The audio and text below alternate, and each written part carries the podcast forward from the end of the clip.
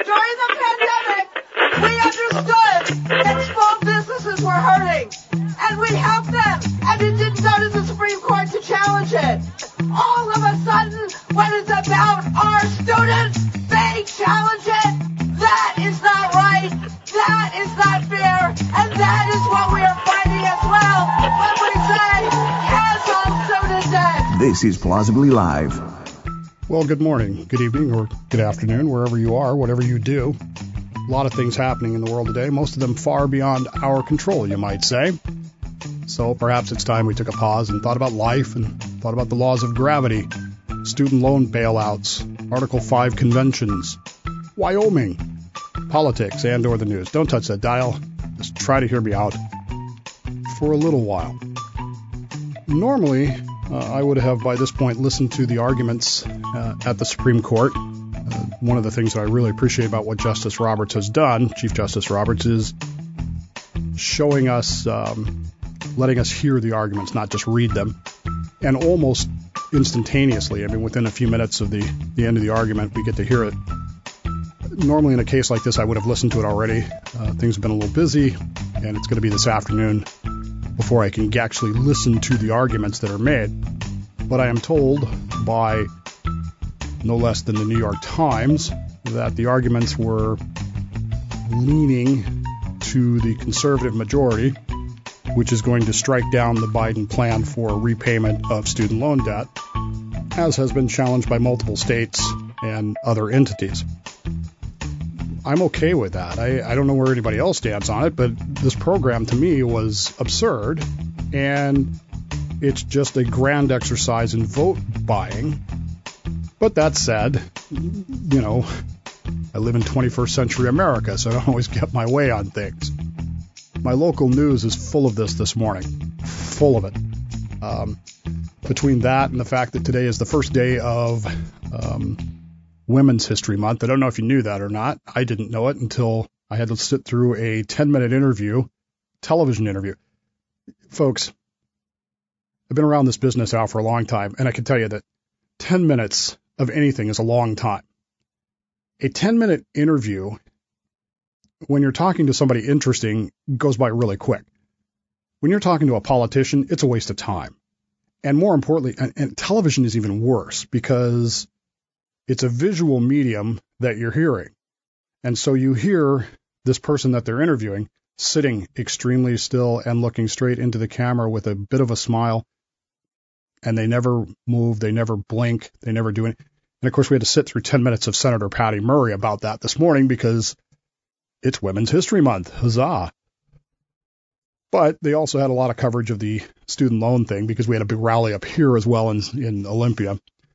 And the quote that caught my eye, my ear, I guess, was the woman who was screeching, not Randi, what's her name, Weingarten, uh, who was screeching in Washington, D.C. You heard her at the top of the show.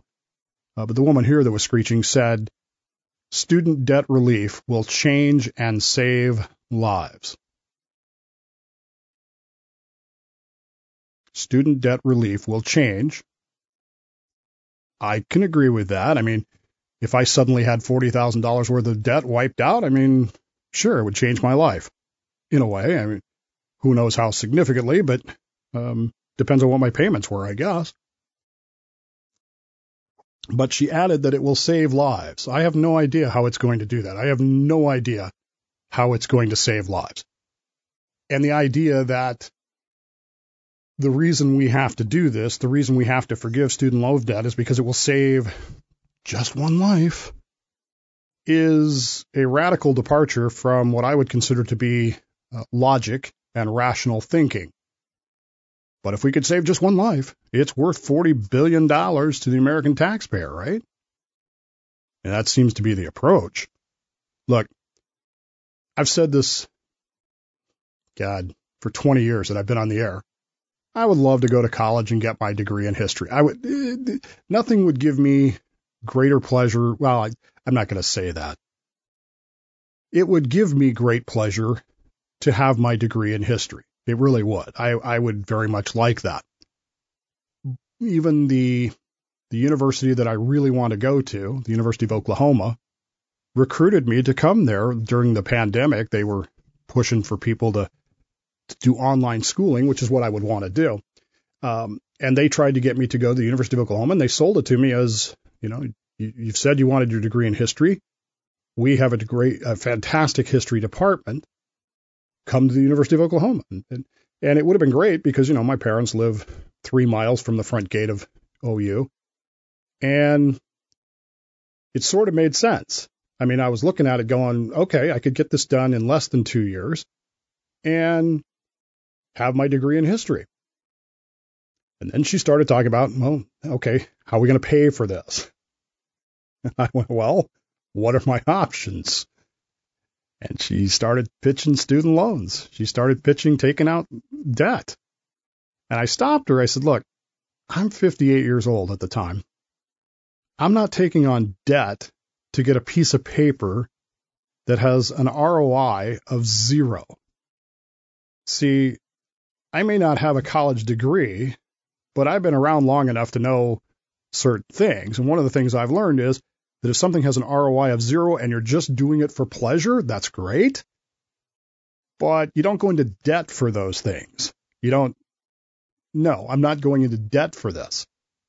And she said, well, your household makes too much money, so you don't qualify for grants, you don't qualify for this. And it's like, well, you could pay for it yourself.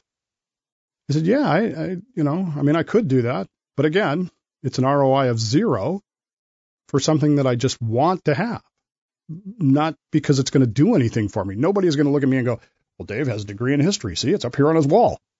Um, and, and suddenly I'm going to be, I don't know, you know, everybody everybody will suddenly take me seriously. And I joke a lot about, you know, back when I was on radio, I would say something and people would call me and text me and email me and tell me I was an idiot because people like to do that. They tell me I'm an idiot all the time. And then a week later, Rush Limbaugh or Sean Hannity would say exactly the same thing. And people would go, see, see, that's, that's what it's all about. It's the same thing here. I mean, great. He's got a college degree in history. See, before he didn't know nothing. Now he knows something. It's nonsense. It's it's this whole idea of college has become little more than a money money making scam. That's all it is. Millions of people borrowed billions of dollars to go to school to get degrees that they didn't need, uh, except that employers, for some reason, uh, require them. And I don't I don't really understand that either. I I was a CEO for many years, and frankly, the people who didn't have degrees were better employees, as a general rule of thumb. But there you go. Anyway, University of Oklahoma and I decided that we weren't going to do that because uh, she was. I, I I got the feeling she was surprised that I was turning it down. This great honor of going to the University of Oklahoma, which I've always wanted to do. I wanted to go to OU since I was eight or nine years old, but I'm not. I'm not going into debt for it. I mean, I can walk into the campus bookstore right now and buy books and, and learn everything that I would learn in the class. But to get that piece of paper that says I did it, that's really all this is about. The Supreme Court, like I said, is leaning, appears to be leaning towards striking it down. Now, you can never go with that for certain. You can never say definitively the Supreme Court is going to strike this down. But the general feeling is, and I will have a better uh, understanding of this later today, that the Supreme Court seems to be leaning that direction, which makes sense to me. I mean, this is clearly clearly an unconstitutional impingement, and you can get into the hows and whys of it, but at the same time, there's you know there's there's reasons for it. I can make the argument, folks. I can sit here and make the argument for why we should forgive student loan debt. Frankly, college has become a money making scheme, as I said. That's all it is. It's a money making scheme. And you, you, it's like medical costs. The only reason medical costs are going up is because of government involvement in the whole thing. I can make the argument that college debt should be forgiven because it was a fraudulent scheme to to get people into debt and so forth and so on. But I don't believe that argument. I can understand it, I can make it, but I don't believe it. And so we're back to this idea then that should I have to pay for somebody else's college education? I don't think I should. You don't think they should. But there are millions of people in this country who think that they, that's just perfectly okay. I expect that this ruling, this is where I'm going to get weird. Um, this this ruling is going to set off another round of protests. Probably not as intense as the ones over Dobbs were, but there will be protests in the street about student loan debt forgiveness. And I fully expect that this decision will be leaked prior to its being issued. I fully expect that controversial, we have set the precedent now, that controversial Supreme Court rulings, controversy, controversial meaning uh, Supreme Court rulings that displease the political left, will be leaked in advance so that protests can be organized and brouhaha can ensue. So what I'm telling you is plan for that because that's coming. And when it does come, be ready for it. People are going to be mad because you're not going to pay for their college that they don't need, that they aren't going to learn anything from. And at the end of the day, you can go on the internet. There are sites that will tell you everything you want to learn there. You can buy books, read books, learn everything you need to know, and not have to go to all those other waste of time classes that are literally nothing than money making scams. but we'll see how that goes. Stay with us. We'll be right back.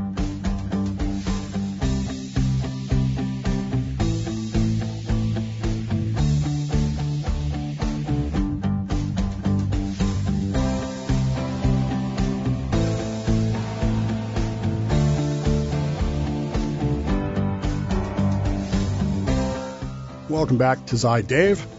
This is Plausibly Live, the Dave Bowman Internet Radio Show on demand. And I'm live right now, but by the time you hear it, it will not be live, so uh, enjoy. You can always get me at dave at the davebowmanshow.com. The text machine, voicemail machine still works, 209-565-DAVE. Um, I know it has a weird answering thing to it right now. I was just playing around with it one day to see what I could do, but anyway, it, it does work. 209-565-DAVE is the text num- number, 209-565-3283.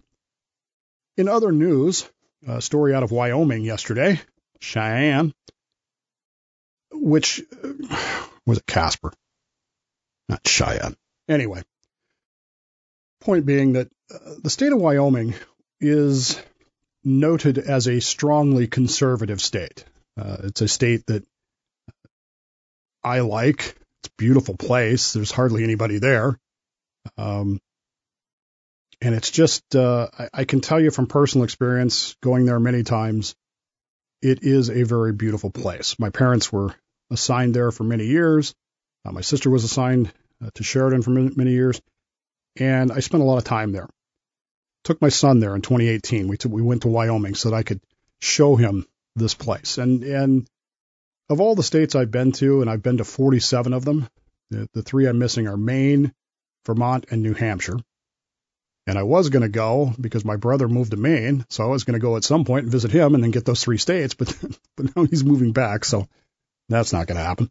Anyway, Wyoming is probably my favorite, hands down. It's it's incredibly beautiful. It doesn't have the issues that California has uh, or other places but it is changing like anywhere else. But there was a bill in the Washington state, le- uh, Washington, Wyoming state legislature this session to take action on the Convention of States movement. Now, for those of you not keeping up, and I don't know who you are, but the Convention of States is the idea that under Article 5 of the Constitution, the states can call a convention and pass amendments and changes to the Constitution of the United States. And this has become a very populist idea, particularly on the conservative right. We feel like, well, we can, we don't need to wait for Congress. We can do this.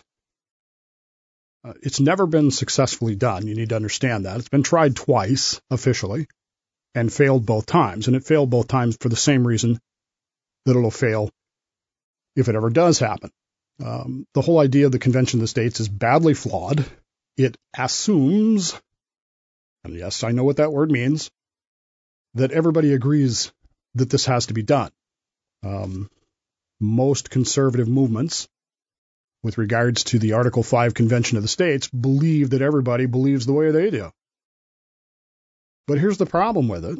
Um, if if conservative states, and as of right now there are 19 that have agreed to take action. 19 is not sufficient. Need 35, I think. Um, you're never going to get there. But 19 have officially taken some action, saying we should have a convention of the states. But what's to stop liberal states? And by the way, all 19 of those are Republican controlled states. Uh, what's to stop Democrat states, California, Washington, Oregon, New York, almost Florida, uh, to do the same thing? Well, we don't like some of the things that are in the Constitution either. Let us call a convention of the states to propose amendments. We don't like the First Amendment. We don't like the fact that Scott Adams can say stupid things. We don't like the fact that Dave Bowman can say things we don't like. We don't like the fact that Rush Limbaugh or Sean Hannity or anybody else, you know, can say things that we don't approve of. So let's have a convention and let's cut back on that First Amendment thing. What's to stop them from doing that? You don't like the Tenth Amendment, you know, reserve powers reserved to the states and the people respectively? That's created some hullabaloo lately. We don't like that.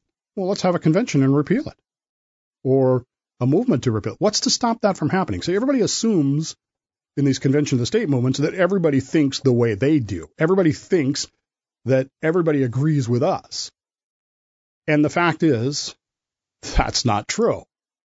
And you don't have to be a college educated scientist to know that. Walk outside and talk to your neighbors about it. Do you really believe that if there was a convention of the state, you could get three fourths of the states to ratify anything, anything at all. Nobody is thinking about this, this little idea here that just because you can do something doesn't mean that you should do something.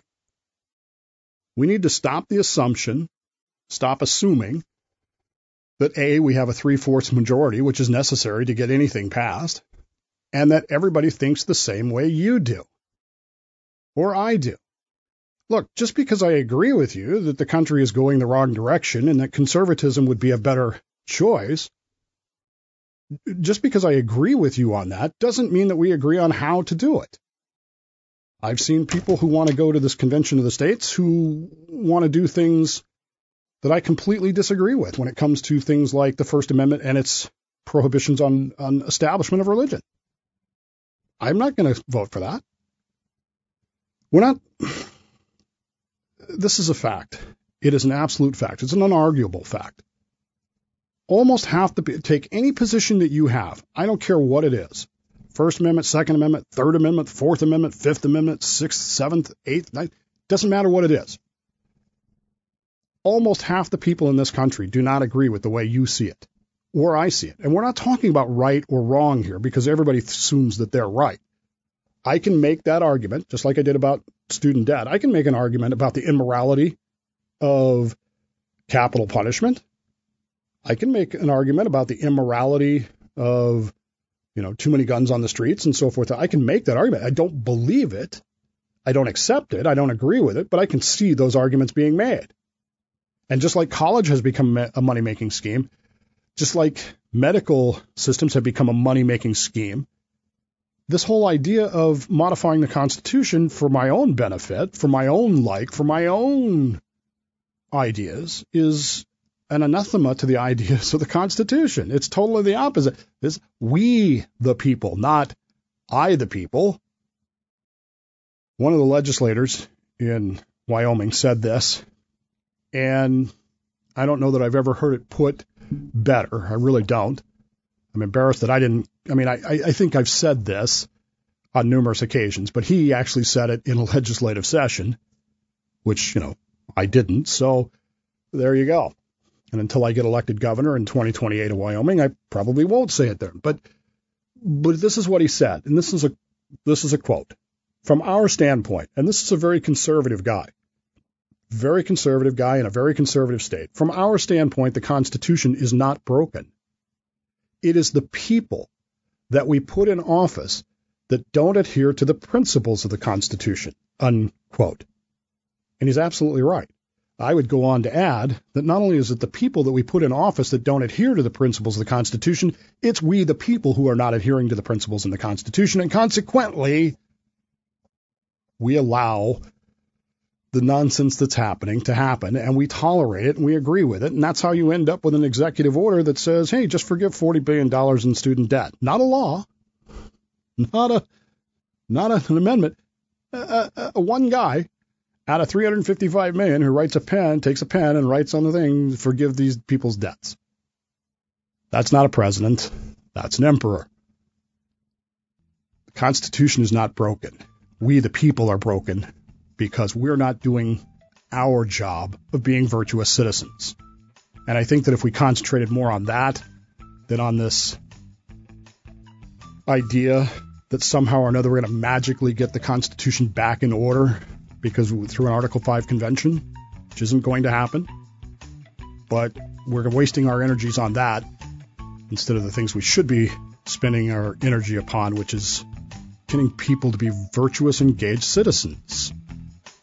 Guarantee you that'd go a lot further than this waste of time on an Article 5 convention. Take the time right now, tell the people that matter in your life you love them very much. You'd miss them if they weren't there, so don't pass up those opportunities. You don't want to have that regret. Plausibly Live, I'm Dave Bowman. We'll see you next time for The Dave Bowman Show.